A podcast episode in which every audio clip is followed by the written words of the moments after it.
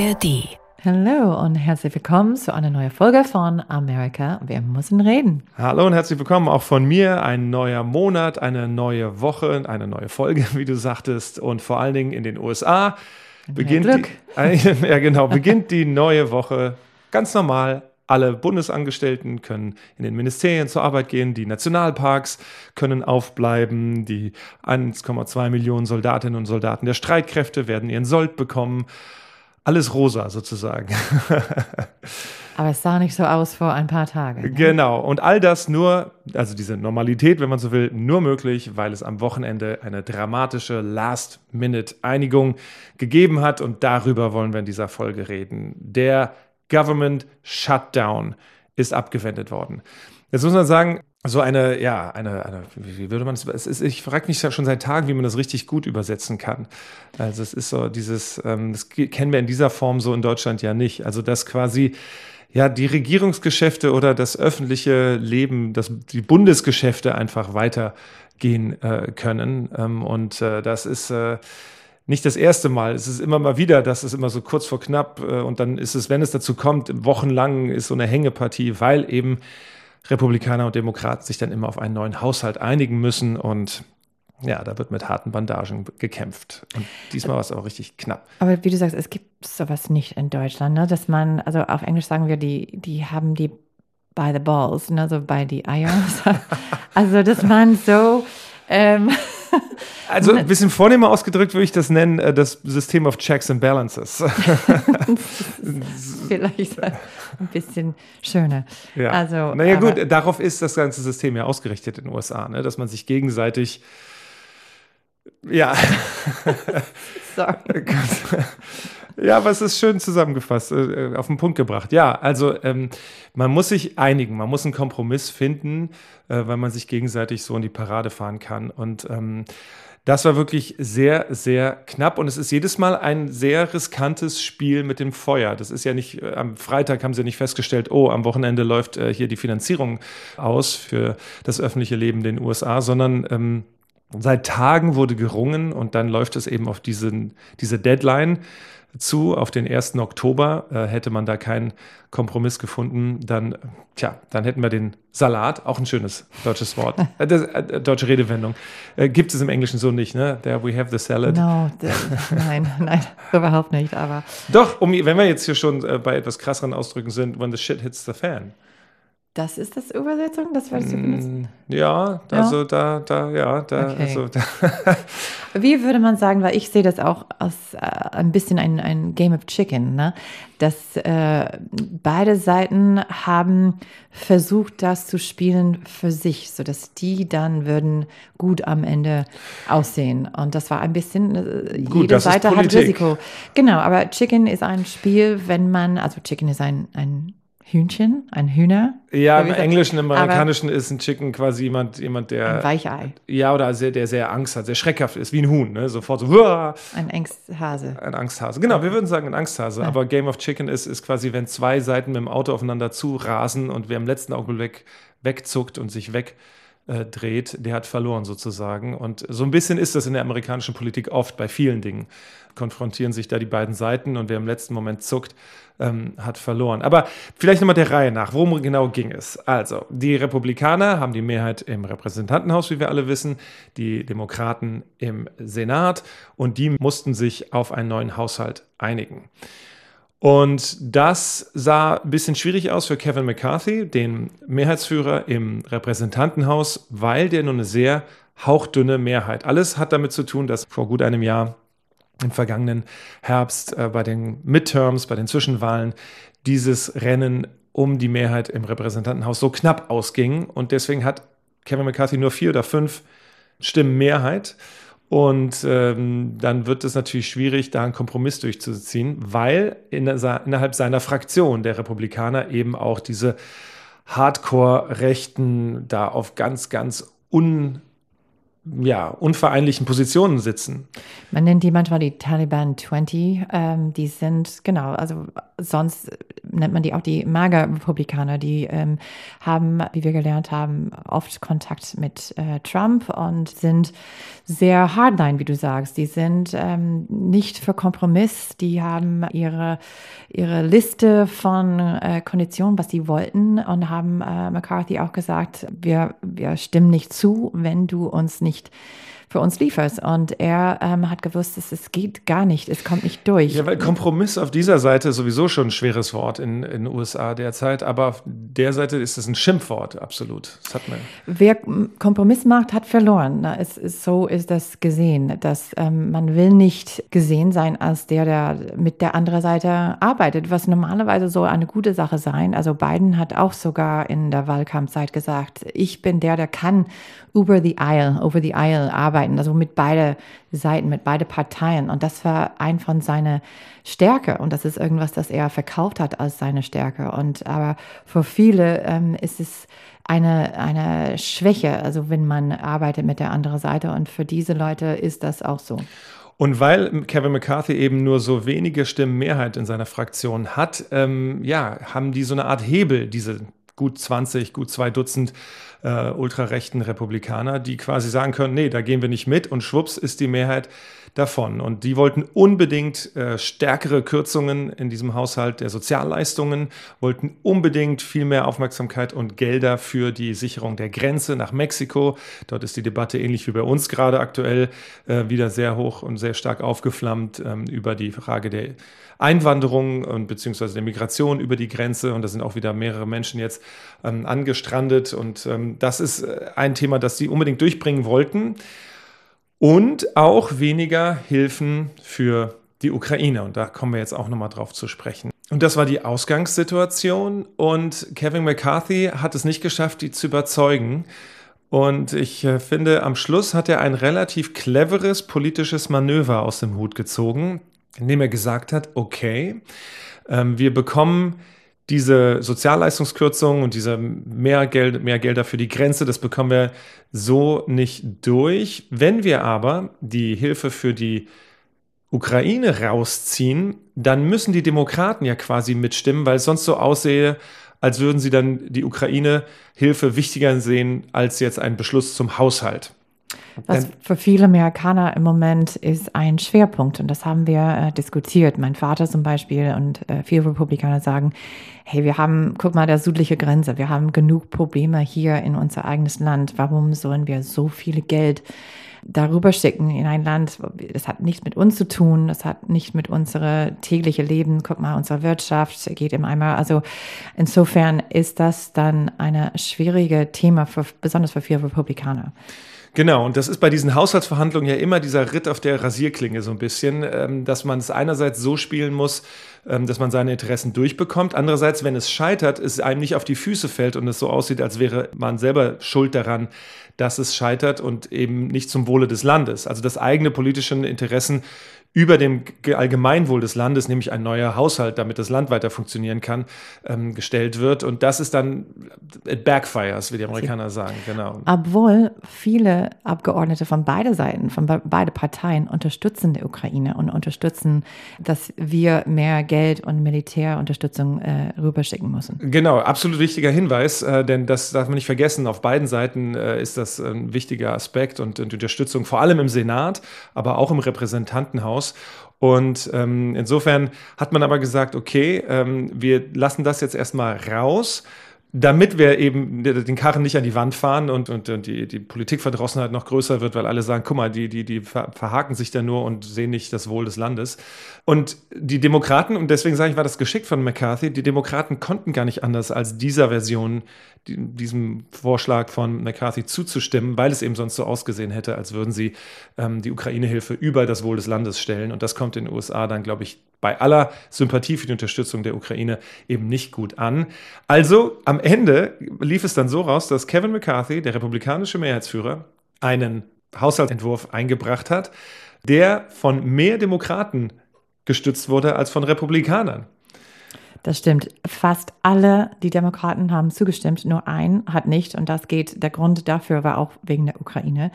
Aber 100 26 Republikaner haben mitgestimmt und 90 inklusive diese äh, Hardliners auf der rechten Seite ähm, haben Nein gesagt. Und das ist schon kurios. Also, dass quasi der Mehrheitsführer der Republikaner mit der Mehrheit der Demokraten einen Gesetzesentwurf durchbringt. Und äh, das ist äh, in diesem Fall nicht irgendeins eben, sondern der Haushalt ist wichtig. Aber man darf nicht vergessen, es war nur ein Kompromiss beim Kompromiss sozusagen, denn das ist ein Übergangshaushalt. Der ist nur 45 Tage gültig. Also man hat sich im Prinzip nur ein bisschen Luft verschafft. Zeit gekauft. Zeit gekauft. Sagen. Und dann geht es wieder los um 45 Tage. Ja. Und dann haben wir das gleiche. Also die haben jetzt Zeit, das nochmal ein bisschen richtig auszuhämmern, damit es bis nächstes Jahr steht. Aber theoretisch könnte das dann wieder so an die Wand fahren.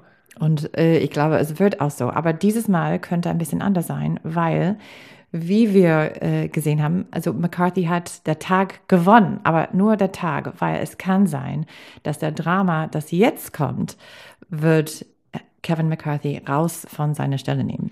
Das könnte ihn das Amt gekostet haben, dieser Move mit der Mehrheit der Demokraten gemeinsam den Haushalt durchgebracht zu haben, sich quasi als der Erwachsene im Raum, wie er es beschrieben hat, äh, da zu gerieren. Denn ähm, jetzt fällt ihm was auf die Füße was er als Zugeständnis für seine Wahl, wir erinnern uns Anfang des Jahres, er hat 15 Wahlgänge gebraucht äh, bei einer Wahl zum Mehrheitsführer, was eigentlich eine Formalie normalerweise ist, wird so durchgewinkt. Mm, in diesem Fall aber hat er 15 Wahlgänge gebraucht. Das hat ihn auch, glaube ich, sehr beschädigt. Aber weil eben diese, wegen dieser knappen Mehrheit, diese Taliban 20, wie du gesagt hast, ähm, und da gibt es vor allen Dingen einen, Matt Gates, ich, also ich, immer, ich, dachte immer, es wird Gates ausgesprochen, aber Gates. Gates. Matt Gates. Mhm. Äh, wenn das jetzt nicht so platt wäre, würde ich sagen noch, ey, Gates noch. Äh, was der dann sich nämlich da leistet, ähm, der hat herausgepresst sozusagen als Zugeständnis damals, Anfang des Jahres bei dieser Wahl, dass jeder Einzelne dieser republikanischen Fraktion einen Misstrauensantrag für welche Gründe auch immer einbringen könnte, wenn ihm die Führung von McCarthy nicht passt. Und damit rechnen wir jetzt eigentlich äh, dieser Tage, könnte stündlich passieren, dass Gates äh, einfach sagt, hey, ich habe jetzt hier quasi, mir liegt das quer und ich werde jetzt hier einen Misstrauensantrag äh, gegen McCarthy vorbringen und dann werden wir versuchen, den abzusägen. Wegen dieser, wie soll man sagen, äh, dieser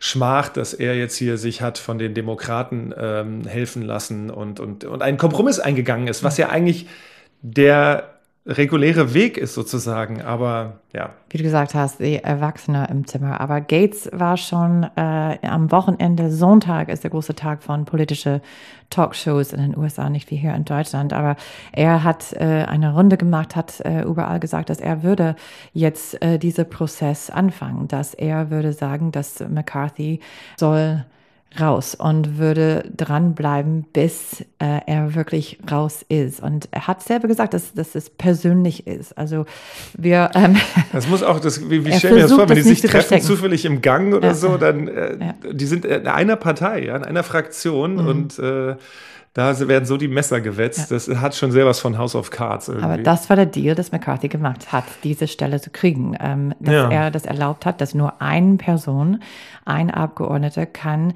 diese Motion to vacate ähm, zum, zum Flur bringen. Und nur die Frage ist, wird es tatsächlich dafür auch eine Mehrheit geben? Und, und gleichzeitig kann sich McCarthy auch als Märtyrer darstellen und sagen, hey, ich habe für das Wohl des Landes gehandelt, wenn ich jetzt hier die Messer in den Rücken gestochen bekomme von der eigenen Fraktion. Und ich so glaube, viele Republikaner würde ihn unterstützen, würde ähm, für ihn wählen, dass er bleibt. Also es gibt diese Republikaner, die haben gewonnen in, in Districts, wo Biden auch gewonnen hat. Äh, und die sind in einer schwierigen Situation. Die sind, die können, ähm, und die sehen das aus, auch aus, dass die Taliban 20 ähm, ähm, machen so viel Drama, so viele Probleme für den persönlich auch. Mhm. Weil wenn es nicht, wenn der Shutdown wirklich passieren würde, wäre das wirklich gefährlich für der äh, Wiederwahlkampf nächstes Jahr. Aber, genau, das will keiner, dass das in den Wahlkampf reinrutscht und, und genau. Aber es, es wird auf jeden Fall Republikaner sein, die wählen gegen McCarthy wie Gates und das heißt, dass McCarthy braucht vielleicht ein paar Demokraten rüberzubringen auf seine Seite und das ist jetzt die Frage, ob die Demokraten, die haben ihm geholfen jetzt, ne, so mit Aha. der Government Shutdown. Ähm, und da haben die Kompromiss gemacht, die haben zusammengearbeitet, ähm, obwohl die meisten wollten Geld für Ukraine, die haben trotzdem zugestimmt, sodass der Shutdown nicht passiert. Aber jetzt, was wird passieren? Würden die wieder McCarthy helfen? Ich meine, Alexandria Ocasio-Cortez, sie ist die äh, star-progressive äh, Abgeordnete aus New York und sie hat schon gesagt, nee, ich würde nicht, äh, so, ich würde nicht für ihn äh, zustimmen. Er hat ähm, schon mehrmals gegen unser Interesse gearbeitet, besonders mit der äh, Impeachment Inquiry, dass wir. Genau, er hat den Weg freigemacht für das Impeachment-Verfahren, mhm. äh, beziehungsweise die äh, Untersuchung in einem Impeachment-Verfahren genau. gegen Biden. Aber das, das hat er erlaubt. Und viele Demokraten ähm, also sind total empört. Die sehen das als eine ähm, politische Hexenjagd und ähm, sind immer noch dann total unzufrieden. Die Frage ist immer, wenn nicht McCarthy dann wem? Also ja. ist der Nächste, der könnte kommen, ist es jemand von die Taliban 20? Ist es jemand, das wird nicht sein, aber jemand, der auch vielleicht mehr extrem, extrem ist, der würde nicht die Erwachsene im Zimmer sein wie McCarthy, wenn er wirklich eine Waffe zum Kopf hat, macht mindestens. Also das ist der, der Gamble, das ist der, der Fragezeichen. Naja, andererseits, das ist in der Tat die große Frage, aber wir sehen eben auch, McCarthy hat nur vier Stimmen Mehrheit. Also es, es, es, braucht quasi nur fünf oder sechs Abweichler, die mit Matt Gates stimmen und dann, dann ist er Toast. Auch ein schönes Wort, finde ich. Wahrscheinlich ist aber die Frage, wer würde es dann machen? Ähm, das, das ist jetzt große. Also es ist insgesamt ein, ein, so dysfunktionales Bild, das äh, sich da präsentiert. Äh, und das System der Checks and Balances hat da gewisse Prinzipien und auch gewisse Vorteile. Aber es kommt halt immer zu diesen dramatischen, ähm, ja, politischen Auseinandersetzungen, Face-offs und, ähm, und dabei bleibt die Politik, die gemacht werden muss fürs Land, manchmal auf der Strecke. Ja, ich finde das, ähm, wie du gesagt hast, es ist dramatisch. Es nutzt bestimmt viele Politiker ein bisschen mehr Aufmerksamkeit zu kriegen. Gates zum Beispiel. Ja, der ist immer im Mittelpunkt. Jetzt, wir reden auch wieder über ihn. Ja, also jetzt kennen alle seine Namen. Ne? Also das ist genau wahrscheinlich, was er will. Aber ich glaube, für die meisten Amerikaner, ja klar, die, die würden keine, ihr Gehalt nicht bekommen nach einem Shutdown die haben vielleicht ähm, sehr diese Situation sehr nah beobachtet, aber für viele Amerikaner, das ist nur noch ein Beispiel von die Dysfunctionality in Washington, wie das nicht funktioniert. Und dass Politiker ähm, nutzen das nur für ihre persönliche Situation und, und, haben das Gefühl, dass es funktioniert gar nicht und schließen das komplett aus, ähm, haben ihre eigene Probleme, die wichtiger sind und ähm, ignorieren das. Es hat, glaube ich, auch immer damit zu tun, dass wir in den USA dieses Direktwahlsystem haben. Ne? Dass also nicht jemand angewiesen ist, auf welchen Listenplatz seiner Partei er kommt, wie bei uns in Deutschland und dadurch man sich auch vielleicht mit der Parteiführung gut stellen muss äh, und, und quasi auch in, in Line sich setzen muss manchmal, sondern man ist nur direkt seinem Wahlkreis gegenüber verpflichtet. Mhm. Und wenn der Wahlkreis entweder so zugeschnitten wurde durch Gerrymandering oder einfach, weil er aus verschiedenen äh, Gründen so aus verschiedenen Bevölkerungs- oder Parteischichten besteht, dann, ja, dann, wenn man wieder gewählt werden muss, dann kann man sich wie Matt Gates dann auf die Hinterbeine stellen und sagen, nee, wenn ich so agiere, dann finden die das bei mir zu Hause toll und dann werde ich wieder gewählt. Mhm. Und wir haben alle zwei Jahre eben im Repräsentantenhaus Wahl. Also sobald die gewählt werden, müssen sie sich schon drum kümmern äh, für, für die Wiederwahl. Und das führt eben dazu, dass, äh, dass es solche undiszipliniert, nenne ich es mal, also keine Fraktiondisziplin herrscht in dem Sinne, sondern dass jeder machen kann, was er will. Dass es so ein äh, schwer zusammenzukriegender Haufen ist, oft für die Führung und dass man dann solche Zugeständnisse machen muss. Stimmt, das würde man wahrscheinlich nicht in Deutschland sehen, ne? so eine. Ja, also wir sehen ja auch jetzt in der Ampelkoalition ist ja, wird ja auch in Infighting äh, gibt es ja auch links und rechts und, und da gibt es ja auch verschiedene Kräfte, äh, die sich da, aber immer innerhalb der Fraktionen. Mhm na gut, ich meine, zum Beispiel bei den Grünen gibt es auch die Realos und die äh, Fundis. Also da, da, da gibt es natürlich auch Kräfte, die wirken. Und so ist Politik. Politik ist immer der Ausgleich von Interessen. Das ist in den USA halt aber sehr reduziert auf das direkt, auf das äh, Direkteste in dieser Form sozusagen. Aber da möchte ich vielleicht wieder für das System eine Lanze brechen. So ganz es ist so ein Feilschen, ne? es ist wie auf dem Bazar natürlich. Ne? Quid pro quo, ich gebe dir das, du gibst mir das und dann geht das so hin und her. Aber das hat natürlich auch gewisse Vorteile, wo man dann auch zu, zu gewissen Verhandlungspositionen dann kommt, wo man was raushauen kann für sich. Denn zum Beispiel, wenn wir jetzt diese Ukraine-Hilfe uns angucken, die wurde rausgelassen, obwohl eigentlich auf beiden Seiten die Mehrheit dafür, dafür war. Aber damit man das, das war ja wirklich dramatisch am Samstag, ja, da nachts, also am Samstag noch eine Sondersitzung vom Senat schnell durchgewinkt und dann hat es, glaube ich, kurz vor Mitternacht mehr oder weniger hat dann Joe Biden das unterzeichnet, damit es dann in Kraft treten konnte. Aber es führt dazu, ähm, dass jetzt bei den nächsten Verhandlungen in den nächsten Wochen jetzt für den, den richtigen Haushalt, der bis Mitte November dann stehen muss, ähm, McCarthy und die Republikaner wirklich Zugeständnisse rauspressen können von Joe Biden und den Demokraten. Weil Joe Biden hat gesagt, er will die Ukraine absolut und er war von Anfang an der größte Unterstützer. Ich glaube, ohne Joe Biden, das kann man so sagen, würden die russischen Truppen in Kiew stehen. Äh, und, und, und der hat es von Anfang an und es ist auch wichtig, dass das durchgezogen wird. Aber der, ich glaube, McCarthy kann jetzt sagen, okay, pass auf, du willst das weitermachen, habe ich auch grundsätzlich nichts dagegen, aber dann musst du mir hier jetzt mehr Zugeständnisse machen. Dann mhm. müssen wir mehr Kürzungen bei den Sozialleistungen äh, haben. Dann müssen wir mehr Geld bekommen für.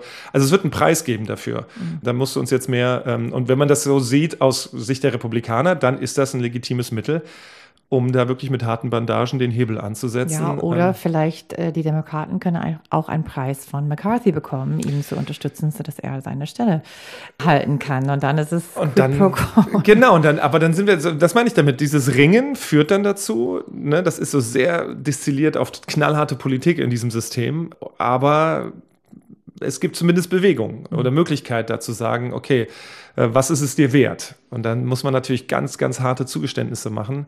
Mal sehen, wie das jetzt weitergeht. Für die Ukraine war das auf jeden Fall kein gutes Wochenende, denn nicht nur ist jetzt diese, diese unumstößliche Gewissheit, dass die Amerikaner dahinter stehen werden, die ist zumindest angeknackst. Und äh, das wird natürlich äh, Wladimir Putin sehr freuen, weil er merkt, ach guck mal, jetzt kommen wir in den Wahlkampf rein, dann wird das mhm. immer mehr ein Thema nächstes Jahr. Ich muss einfach nur abwarten im Prinzip. Mhm. Wir sehen ja, wie die Zustimmung für diese massiven, milliardenhohen Zahlungen an die Ukraine ähm, ja, auch in den USA, die sagen, Moment mal, wir haben hier die Probleme, unsere Grenze hat Riesenprobleme, warum ballern wir da die äh, Milliarden darüber? Also das ist ja kurzsichtig gedacht, finde ich, aber äh, diese diese Überlegung gibt es und die gibt es auch bei uns in, in, Europa. Und was noch am Wochenende passiert ist, dass eben in der Slowakei, Nachbarland, der Grenzland der Ukraine, einer auch der größten Unterstützer, engagiertesten zumindest, dass da jetzt eine Partei gewonnen hat, bei der Parlamentswahl am vergangenen Samstag, äh, die äh, gesagt hat, Militärhilfe, da sind wir nicht dafür. Ob es dann wirklich so kommt, äh, mal gucken, die müssen jetzt erstmal eine Regierung bilden, aber auch da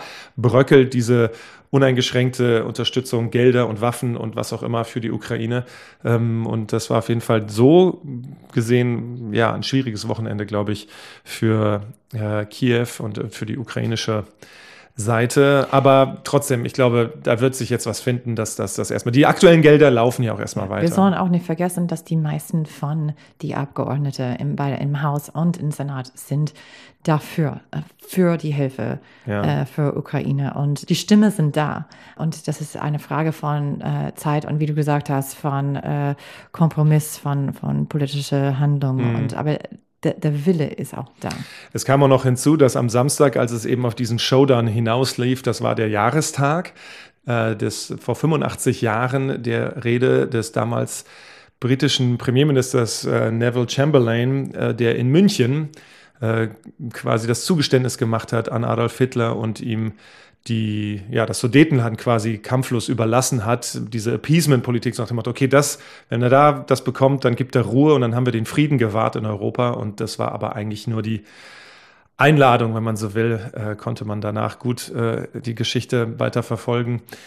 Äh, die Einladung für Adolf Hitler zu sehen, oh, das ging ja easy, dann mal sehen, was dann passiert. Und es folgte die furchtbare Katastrophe des Zweiten Weltkriegs. Und Liz Cheney, äh, die ehemalige Abgeordnete, die herausgedrängt wurde bei den Midterms, ähm, hat darauf hingewiesen, auch auf diesen Jahrestag und hat gesagt, Appeasement, also dieses quasi sich beruhigen im Sinne von Zugeständnisse machen. Das hat damals nicht funktioniert und das wird jetzt auch mit Blick auf Wladimir Putin und seinen Angriffskrieg auch nicht funktionieren. Also wie du sagst, Jeff, es ist schon so, dass da diese Awareness und äh, diese, diese, dieses Bewusstsein, dass die Ukraine nicht fallen gelassen werden kann, kann und darf, das ist schon da. Aber es wird genutzt für eine Menge politische Spielchen und Zugeständnisse, eben auch in den USA. Ja, also auf jeden Fall, wie du sagst, äh, Ingo, äh, der Kremlin würde auf jeden Fall Augen auf der Wahl in den USA haben über die nächste Jahr und äh, würden wahrscheinlich äh, seine Lieblingskandidat haben. Und das ist der ehemalige Präsident Donald Trump, der und der einzige, der nicht dabei war vor der letzte republikanische Debatte, das passiert ist. Also die letzte, letzte im Sinne von, es war nicht die letzte, sondern die, die jetzt zuletzt passiert ist. Die allerletzte, genau. obwohl wer weiß, vielleicht äh, könnte es sein. Genau, womit also, wir zum Ende dieser Folge eben nochmal darauf kurz gucken. Aber ich habe das Gefühl, es geht so ein bisschen unter fast schon diese Debatten, äh, diese Fernsehduelle zwischen den republikanischen Kandidaten. Es gibt manche Leute, die haben gesagt, das war eine total Katastrophe. Warum äh, und a waste of time? Warum habe ich äh, da reingeschaut, wenn ich habe nichts Neues gelernt und es war alles ähm, wir hatten Cringe-Momente, zum Beispiel als Mike Pence ähm, hat versucht, einen Witz zu machen und hat äh, erwähnt, dass er so auch mit einer Teacher, mit einer Lehrerin schläft, seit 38 Jahren, seine Frau. Haha, es war so, cringe, wie unsere Kinder sagen würde. Ähm, aber auch ein Moment, wo Chris Christie hat tief in der Kamera eingeschaut und hat gesagt, Donald, wir wissen, dass ihr reinschauen hier, du kannst nichts dafür, du musst hier reinschauen und, ähm, und hat mit ihm direkt gesprochen und hat gesagt, du hast Angst, deswegen bist du nicht auf die Bühne. Eine, eine starke Moment. Ähm, Ron DeSantis, der war. Oh, sorry, wenn ich da nochmal kurz einhaken darf. Das war mein Lieblingsding bei dieser Debate vergangene Woche. Äh, der hat äh, Donald Trump direkt angesprochen, hat gesagt, you're ducking. Äh, du, du, du duckst dich weg sozusagen, dass du nicht hier erscheinst, um dich zu stellen, den, den Fragen deiner Mitkonkurrenten. Und wir werden dich in Zukunft nicht Donald Trump nennen, sondern Donald Duck. Aber das war auch so cringe. Es war so cringe. Also wirklich so, oh, na, ich, ich dachte, Chris Chrissy, du hattest es. Warum musst du dann in diese doofe Witz? Also, aber okay, haha. Dann Eine Menge Dad-Jokes vielleicht, am Start. Na, so, ich meine, Trump ist auch bekannt für seine Spitzname. Vielleicht bleibt das äh, Donald Duck. Wer weiß, mal sehen. Aber ähm, DeSantis, Ron DeSantis war auch auf die Bühne die ähm, Favoriten von viel, mindestens am Anfang. Und äh, er sah, wie viele gesagt haben, nicht gut, nicht schlecht, einfach da, was normalerweise äh, gut ist für einen Kandidat. Man will keine, keine Fehler machen, vielleicht auch keine, äh, vielleicht ein paar äh, Momente, die ähm, in Erinnerung bleiben, aber er war solid, äh, könnte man sagen. Aber ich, ich fand, dass die, die Star vielleicht der, der Debatte war Nikki Haley, die äh, ehemalige UNO-Botschafterin unter Trump, ähm, eine, die einzige Frau da auf die Bühne, äh, Ex-Gouverneurin von South Carolina und sie hat, ähm, es ist ganz klar, dass sie hat die meist, äh, sie hat gut Erfahrung, sie kann auch gut Debatten. Ähm, ich glaube, dass für viele äh, Demokraten, ähm, die haben Angst vor so einen Kandidat, der kann ein bisschen mehr ähm, Mittel sein. Also nicht, sie kann mit Frauen sprechen über Abtreibung, sie kann auch, sie hat äh, kann ähm, über die Wirtschaft sprechen. Sie war ganz quick on her feet sozusagen, hat immer eine Antwort und sah ziemlich äh, gut aus. Ich glaube, viel nach der Debatte waren, äh, wenn die ähm, die ganze Debatte angeschaut haben, also waren vielleicht äh, beeindruckt. Aber wie du sagtest, ähm, es gab dann auch Momente, wo alle haben übereinander gesprochen. Die Moderator hatten das nicht im Griff. Niemand könnte verstehen, was der andere gesagt hat, war das war nur ein Shouting Match. Insofern. Also dann doch ein Waste of Time so ein bisschen. So der Gewinner des Abends war wahrscheinlich Donald Trump. Der ist ferngeblieben für das zweite Mal. Er war auf einer Rallye in Michigan, wo Joe Biden war auch letzte Woche auf die Picket Lines mit äh, Union-Arbeiter. Was auch zum ersten Mal war, dass ein Präsident, ein amtierender Präsident sich mit streikenden Gewerkschaftern in eine Reihe stellt und sagt, hier, ich äh, halte, statt zu vermitteln, wie es sonst über, üblicherweise der Fall ist, zu sagen, hey, ich stelle mich auf eure Seite. Und das war auch äh, ein deutliches Signal ja, in eine Richtung. Trump äh, ist mehr bekannt als die Anti, also Joe Biden wollte, hat immer gesagt, dass er ist der Union President, also Union heißt Gewerkschaft. Gewerkschaft, Dankeschön. Und äh, Trump ist mehr bekannt als die Anti-Gewerkschaft äh, Präsident, aber wollte sich auch da reinmischen, war. Ja, die ähm, Gewerkschaften haben gesagt, bleib bloß fort. Also die wollten ihn da nicht haben. Die waren, ähm, genau, die wollten ihn nicht da, obwohl es gab zwei verschiedene Leute da an der Rallye, die hatten ein Schild hochgehalten, wo steht äh, Gewerkschaft Arbeiter für Trump, aber als die Detroit Free Press, der Zeitung von äh, Detroit, hat dann gefragt, ähm, und welche Gewerkschaft bist du denn? Und ich, also, nee, ich bin nicht so, ich bin nicht wirklich für eine Gewerkschaft. Die haben mich nur diese Plakat gegeben, dass ich hochhalten soll. Also insofern, Trump äh, hat gedacht, den hat er wohl bezahlt, oder eine, was? Ja, genau. Oder, hm. Äh, Free Merch gegeben vielleicht. Ähm, nee, aber das äh, ist, wo er war bei dieser Debatte. Mal sehen, ob es gibt dann in der Zukunft. Normalerweise ist es ziemlich früh. Die würden auf jeden Fall mehr Debatte in der Zukunft geben. Wenn Trump immer noch fern bleibt, dann vielleicht sagen die alle ab und warten einfach auf der offiziellen äh, Vorwahlkampfanfang. Was wird dann passieren im Januar mit der Iowa Caucus? Da geht's dann los. Also, da bleiben wir dran und wir werden das weiter beobachten. Vor allen Dingen aber schauen wir jetzt, wie sich das Drama bei den Republikanern im Repräsentantenhaus um ihre Führung zuspitzt in den kommenden Tagen. Vielleicht werden wir in der nächsten Folge dann über, mit einem neuen Speaker zu tun haben. Auf jeden Fall werden wir uns wohl äh, demnächst dann wieder mit dem Haushalt beschäftigen und zu gucken, ob es dann nicht doch zum Shutdown kommt oder ob dann ein Kompromiss gefunden werden wird. Und damit kommen wir zum Ende der heutigen Folge, aber wir wollen uns nicht verabschieden, ohne einen Podcast-Tipp noch weiterzugeben. Und zwar Tatort Ostsee. Wer sprengte die Nord Stream Pipelines? Die gibt es jeden Dienstag, gibt es neue Folgen. Bis zum 17. Oktober noch. Ein unheimlich spannender Fall und unheimlich gut aufbereitet. Also da auch mal reinhören. Tatort Ostsee, auch in der ARD Audiothek. Und damit sagen wir aber für diese Folge Tschüss und bis, bis zum nächsten Mal. Ich bin Markus Engert und in diesem Podcast geht es um einen der rätselhaftesten Sabotageakte unserer Zeit. Vor einem Jahr wird die Ostsee zum Tatort. Vor einem Jahr knallt es unter Wasser.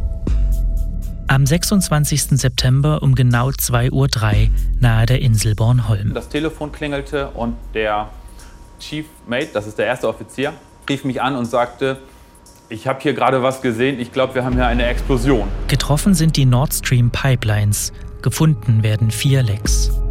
Konkrete Beweise gibt es noch nicht, doch die Hinweise verdichten Die schwedische Küstenwache hat nach eigenen Angaben ein viertes Leck an den beiden Nord Stream Pipelines entdeckt.